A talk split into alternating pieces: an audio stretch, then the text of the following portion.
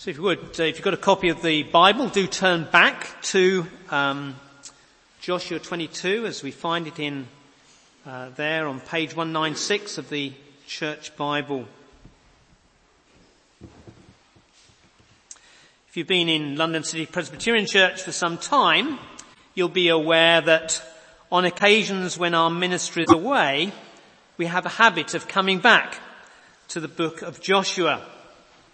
Now, of course, our minister is here more often than he is absent, and so um, our uh, progress through the book hasn't been particularly speedy, and it's taken us nearly three years so far to get to this point. But uh, this morning we come to the first part of Joshua t- chapter 22.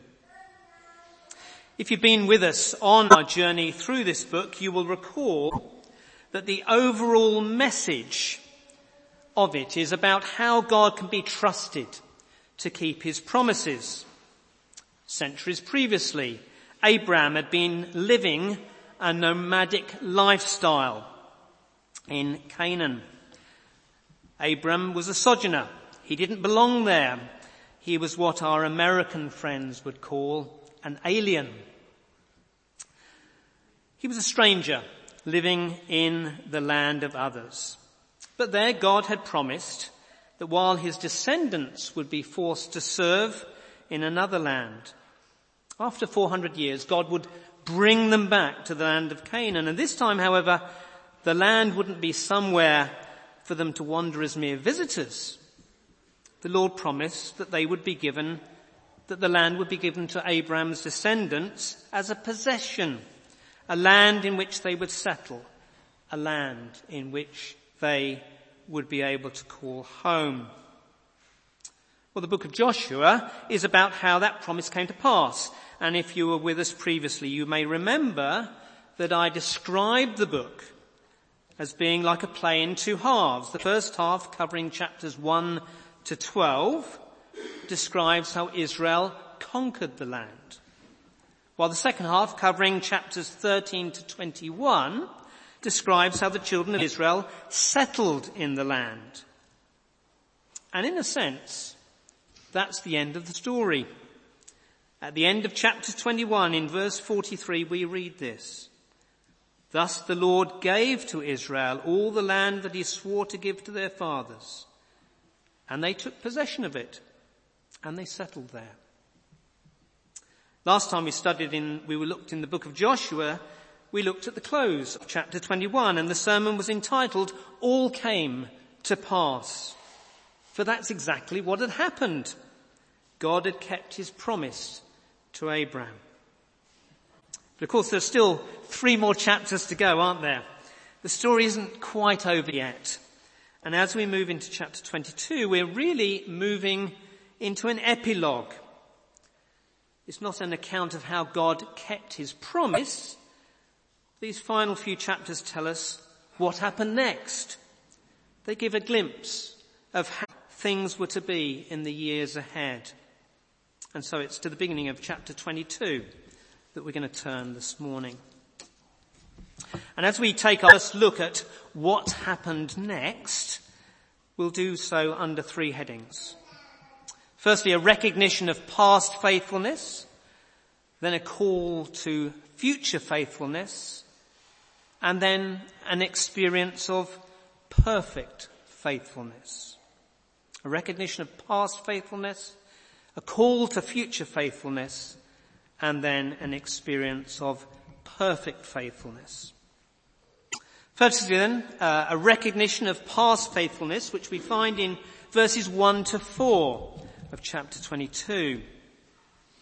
Now you may recall that the conquest of Canaan had been launched from the east bank of the River Jordan. Indeed, one of the early studies that we had when we were looking in the book of uh, Joshua was of how the Israelites crossed from the east side of the Jordan to the west side in order to defeat the city of Jericho, which stood on the west side of the river. But before the conquest of Canaan started, the children of Israel had first defeated the Midianites on the east bank of the river Jordan. And having done so, two of the tribes of Israel had expressed a desire to settle there. You can read about it back in the book of Numbers in chapter 32. And there we're told that Reuben and Gad, they had lots of livestock. And they also saw that this land on the east bank of the Jordan was good cattle country, if you like. And they asked that the land should be given to them as their inheritance. And after some debate, it was agreed with Moses that the tribes of Gad and Reuben and the half tribe of Manasseh could settle in the land of Gilead on the east bank of the Jordan. But there was one condition. The condition was that although their families and belongings could remain there, their men of fighting age had to continue with the other tribes in battle in order to subdue and conquer the land of Canaan. Indeed, Joshua had reminded these two and a half tribes of this as they began their conquest. Back at the beginning of Joshua in chapter 1 verse 13, this is what Joshua says to them. Remember the word that Moses, the servant of the Lord, commanded you saying, the Lord your God is providing you a place of rest and give you this land. Your wives, your little ones and your livestock shall remain in the land that Moses gave you beyond the Jordan. But all the men of valor among you shall pass over armed before your brothers and shall help them until the Lord gives rest to your brothers as he has to you. And they also shall take possession of the land that the Lord your God is giving them. And then you shall return to the land of your possession and shall possess it. The land that Moses, the servant of the Lord, gave you beyond the Jordan toward the sunrise. So here at the beginning of Joshua chapter 22, the passage we're looking at this morning, we see the conclusion of the charge that Joshua had given to those two and a half tribes back at the beginning in chapter 20, chapter 1. For some seven years or so, the men of Gad, Reuben and Manasseh had been brothers in arms with the other tribes of Israel. They fought alongside them. Together they had endured the privations of war. But now it was time to go home. This is demob day. They can return home to their wives and their children. At long last they can return home to, the, to their homes and their livestock that they left behind in Gilead. And here at the beginning of chapter 22, we see Joshua summoning them together like a speech at the end, at an end of year school prize giving. The twelve, the two and a half tribes are commended for the work that they have done. Look at verse two. You have kept all that Moses, the servant of the Lord, commanded you and have obeyed my voice in all that I commanded you. You have not forsaken your brothers these many days, down to this day, but have been careful to keep the charge of the Lord your God. You see, they're congratulated for being faithful, faithful to the undertaking that they had given to Moses. They'd been separated from their families, they'd been far from home, they'd been in the thick of battle, but they had in their loyalty. They'd not just been obedient to Moses, but they'd also been obedient to Joshua as Moses' successor. Do you see what Joshua says about the source of this loyalty? You see, they hadn't been following charismatic generals, no matter how great Moses and Joshua may have been. No, theirs was a deeper and far more spiritual reason for loyalty. You see it at the end of verse 2, don't you? Their faithful fulfillment of the command of Moses was not just out of obedience to him.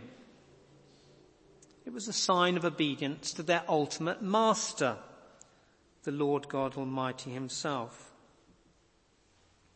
Well, there's a couple of practical lessons we can probably take from just these couple of verses. The first practical application is to see that the faithfulness of the two and a half tribes required real sacrifice on their part. You see, the real test of our loyalty to the Lord Jesus Christ is when it costs us something to express it. Anyone can be a consumer in church, turning up. But the challenge comes when you're inconvenienced to play your part in it. The two and a half tribes had to leave their homes for seven years. Unless we're called to the mission field, we might not have to leave our homes for seven years, but we might need to get up half an hour earlier on a Sunday morning to come to a prayer meeting. Or you might need to invest hours with a brother or sister who's struggling, needs your prayer and your company as they wait upon the Lord. Either way, our faithfulness will require some sacrifice on our part. The second practical application from these few verses is that it's good to encourage one another, isn't it? Although Joshua would go on to warn and challenge the two and a half tribes, he took time to commend them for their past faithfulness. And there's a lesson here for all of us, isn't there? I'm sure I don't thank or recognize the efforts of, of others as much as I should. But what about you? There's much to be thankful for, much to celebrate as we see the service of others in the church. Remember the words of the writer of the Hebrews in chapter 12 verse 24. Let us consider how to stir up one another to love and good works, not neglecting to meet together as is the habit of some, but encouraging one another. So one practical takeaway from this passage this morning then is to encourage one another in our faith, recognize acts of faithful service and express appreciation for it. Well, if the, we've seen a recognition of the past faithfulness of these two and a half tribes, we see then a call for future faithfulness in verse, in verse five. See, the two and a half tribes had not sought Joshua's approbation, but they were mentioned in dispatches all the same. They'd had an honourable discharge from their service in the army, as it were, as they were sent back home. However, there was a but. See, the problem was that a stretch of water can become a great divide. During this last week, I had uh, the opportunity to have dinner with a minister who'd been born and brought up in Edinburgh. And although he has a strong heritage and a strong accent and an affection for the United Kingdom and his home country of Scotland, he's spent the last 25 years ministering in Chicago. And by his own admission, America has become his home. Children have grown up there. He has grandchildren there. And the links with the country of his birth have become more and more tenuous. And in the same way, there was a danger that as the two and a half tribes returned to Gilead on the other side of the Jordan, that they would become alienated from the ten tribes who remained on the west of the river. There was a risk then that the Jordan River, like the Atlantic Ocean, would become a barrier that separated the two and a half tribes from their brethren. Indeed, it's only a short while later in verse 11 that we hear the land west of the Jordan as being described as the land of Israel. Within a few verses then, the language of them and us begins to develop between the two groups. So you see, as they returned to their lives on the far side of the Jordan, there was a very real possibility that the two groups would grow apart. And perhaps the greatest risk of all, though, was the possibility that the faith of the two and a half tribes would begin to cool. And that the faithfulness that Joshua had just celebrated would diminish you know, if you look at an investment advert it contains a disclaimer. It says that, it reminds us that past returns are not a guarantee of future performance. And in the same way, past faithfulness is not a guarantee of future faithfulness. So it is that as Joshua sends them back to the land of Gilead, he gives them a solemn charge to continue to be faithful. Look at verse 5. Only be very careful to observe the commandment and the law that Moses, the servant of the Lord, commanded you, to love the Lord your God, and to walk in all his ways, and to keep his commandments, and to cling to him and serve him with all your heart and with all your soul. I think the first thing to highlight in Joshua's charge to the two and a half tribes is, te- is that he tells them to be careful careful to observe the directions given to them in the Word of God. Friends, we need to understand that when he tells them to be careful, it's not just a piece of friendly advice. This is a warning against complacency. The word translated as careful here comes from a Hebrew word that means to guard and protect against an enemy it gives uh, the idea of throwing up a barrier a around. Joshua is clear that there is a real risk to their spiritual welfare. The implication is that there's a threat to their faith, that they need to be alert to the danger. And what was the da- a danger for the two and a half tribes is also a danger for us as members of the church today. In 1 Peter 5 8, Peter tells the Christians to whom he's writing to be vigilant. He tells them that their adversary, the devil, prowls around like a roaring lion, seeking someone to devour. David Attenborough continues to be popular on television today, doesn't he? Perhaps you've seen his programs about wildlife in the Serengeti National Park. The lions hunting for wildebeest bide their time, don't they? They look for the weakest members of the herd. They don't target the animal in the thick of the pack. They look for the one who's on the edge. The lion catches the one who is not paying attention. So Joshua's warning is opposite for us today. Do you recognize the danger? Do you realize how dangerous temptation can be? Realize that there's a lion out there waiting to prey on those who are just drifting on the periphery of the church. Heed the warning of Joshua then. We don't just need to take care. We need to be on our guard. Joshua tells us to be alert lest temptation or the devil tries to ensnare us. And as Joshua tells the two and a half tribes to be careful, he highlights four things that they should do if they are going to be faithful in following the Lord's commands. And we'll just note them briefly from verse 5. The first is to love the Lord your God. It shouldn't surprise us that Joshua's starting point was to command them to do that.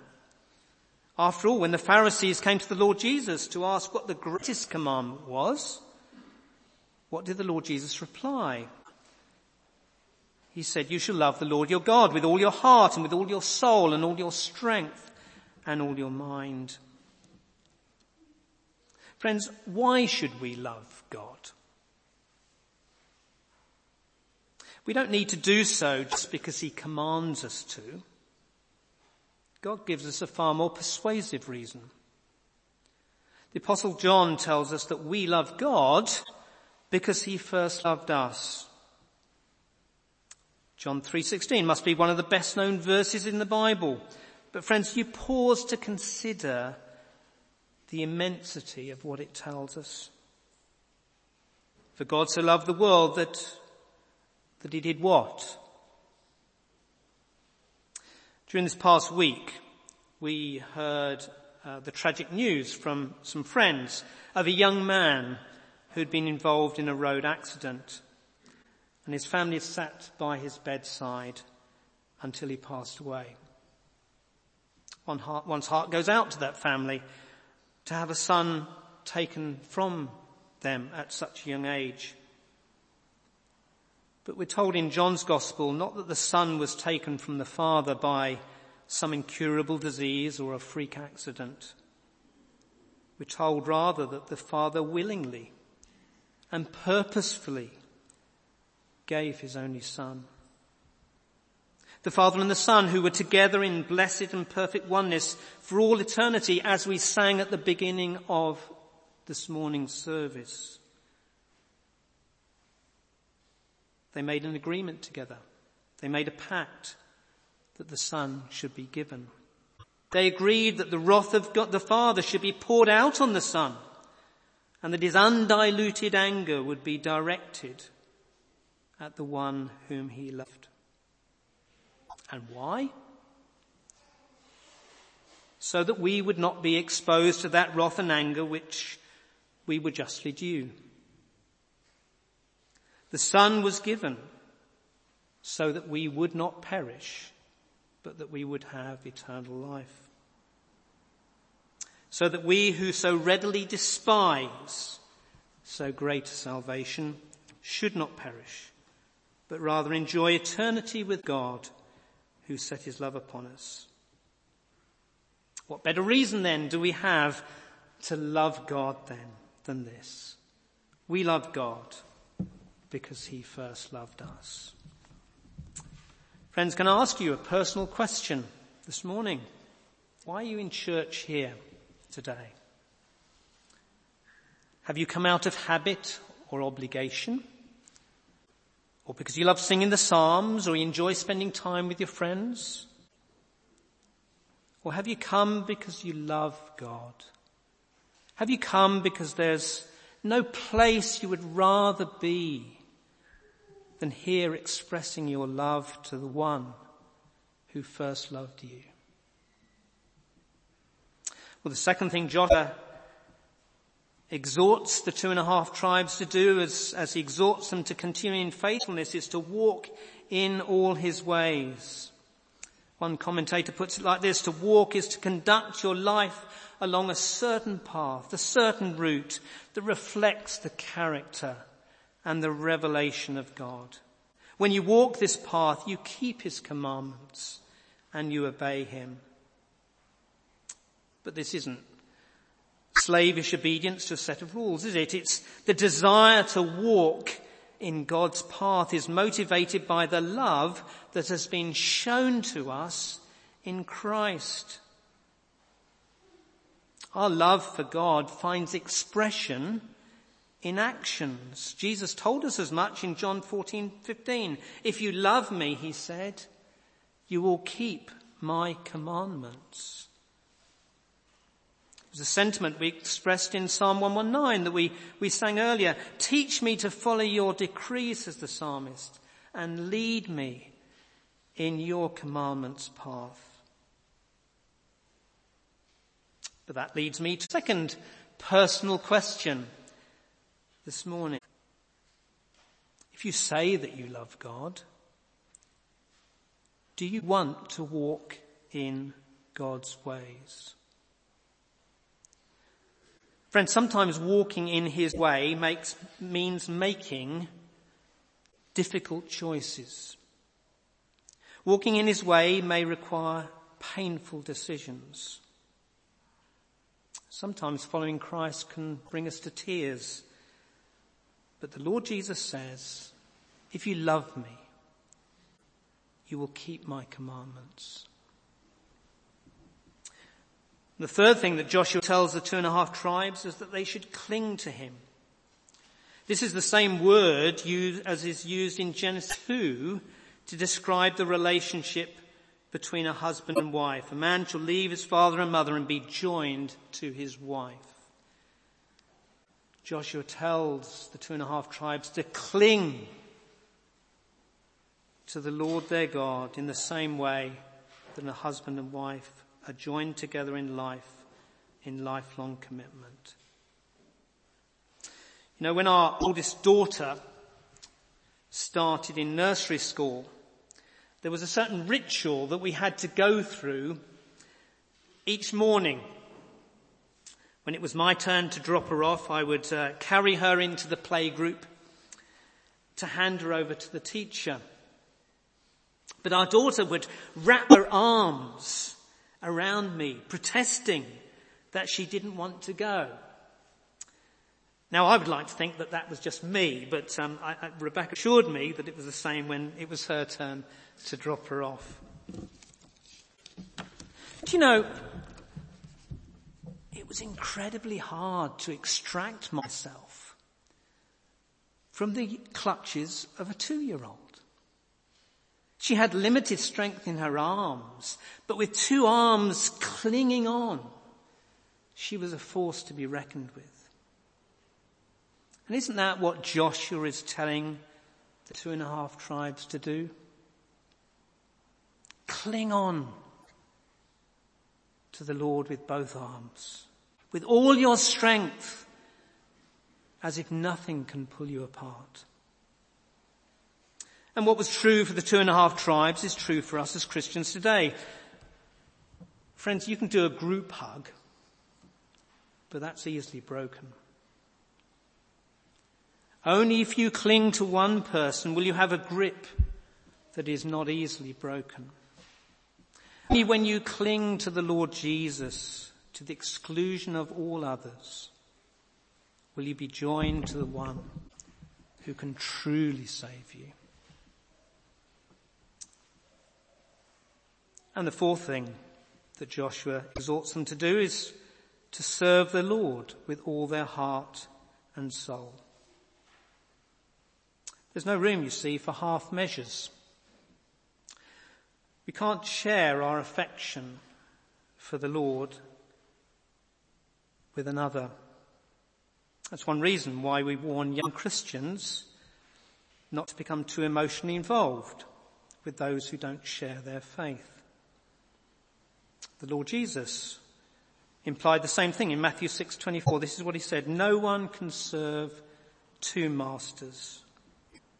For either he will hate the one and love the other, or he'll be devoted to the one and despise the other." This then is the substance of the charge given by Joshua to the two and a half tribes. Be on your guard. Love God because he first loved you. Cling on to him with all your strength and serve him with all your heart. Well, we'll just take a few minutes now. We've seen the recognition of past faithfulness. We've seen a call to future faithfulness. But we see finally in verses six to nine an example of perfect faithfulness. I wonder how you would have felt if you were a member of the two and a half tribes making your way home to the other side of the Jordan. Perhaps you'd have a warm glow inside having received Joshua's words of commendation. Perhaps you'd be slightly on edge wondering what the dangers were. What had Joshua been alluding to? Well, verses 6 to 9 tell us two things about their return. Firstly, we're told that they returned laden with great riches. We see that in verse 8, don't we? Um, where are we? He said to them, go back to your tents with much wealth and with very much livestock, with silver and gold and bronze and iron and with much clothing. But secondly, we see that they return to the land to which, which they had been promised and given by the command of God. You see that in verse 9. So the people of Reuben and the people of Gad and the half tribe of Manasseh returned home, parting from the people of Israel at Shiloh, which is in the land of Canaan, to go to the land of Gilead, their own land of which they had possessed themselves by command of the Lord through Moses. And that really brings us back to where we started. It's the same message.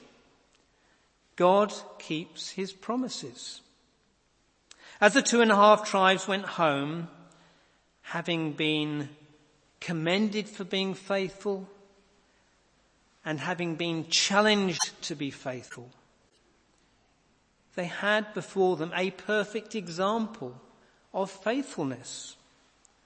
And that that is that God had been faithful to them. They were going home to a land which God had promised to them and that God had brought it to pass. And again, what was true for the two and a half tribes is true for us today.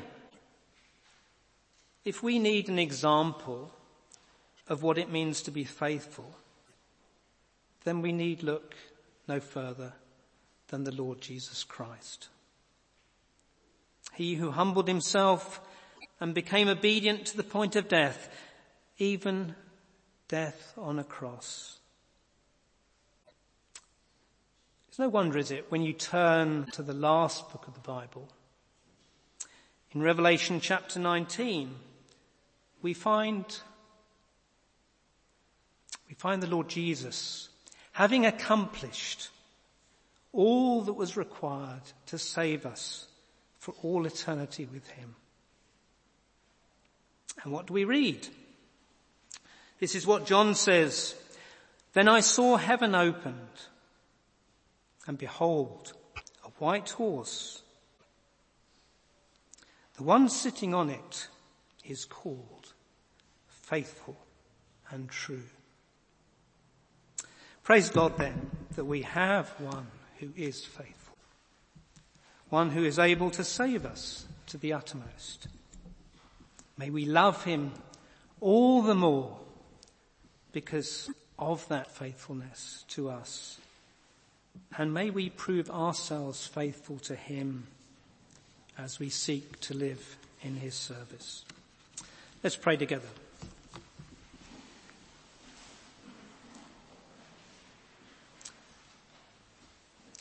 Our gracious Heavenly Father, we thank you that as we have reflected on these words this morning, uh, that we are reminded of our utter dependence and indebtedness to the one who first loved us. With you, Lord, for the faithfulness of the Lord Jesus Christ, that though he was God, he did not hesitate to humble himself and became a servant, to live upon this earth, to take human flesh, and to die as the God-man on the cross at Calvary. We give you the thanks, Lord God, for his faithfulness, that he was willing to endure the cross, that he was willing to be accounted accursed by his Father, and all, all to save us for himself. Father, we pray that you'd help us to love you in return and to be faithful as best we can. And we pray all these things in Jesus' name. Amen.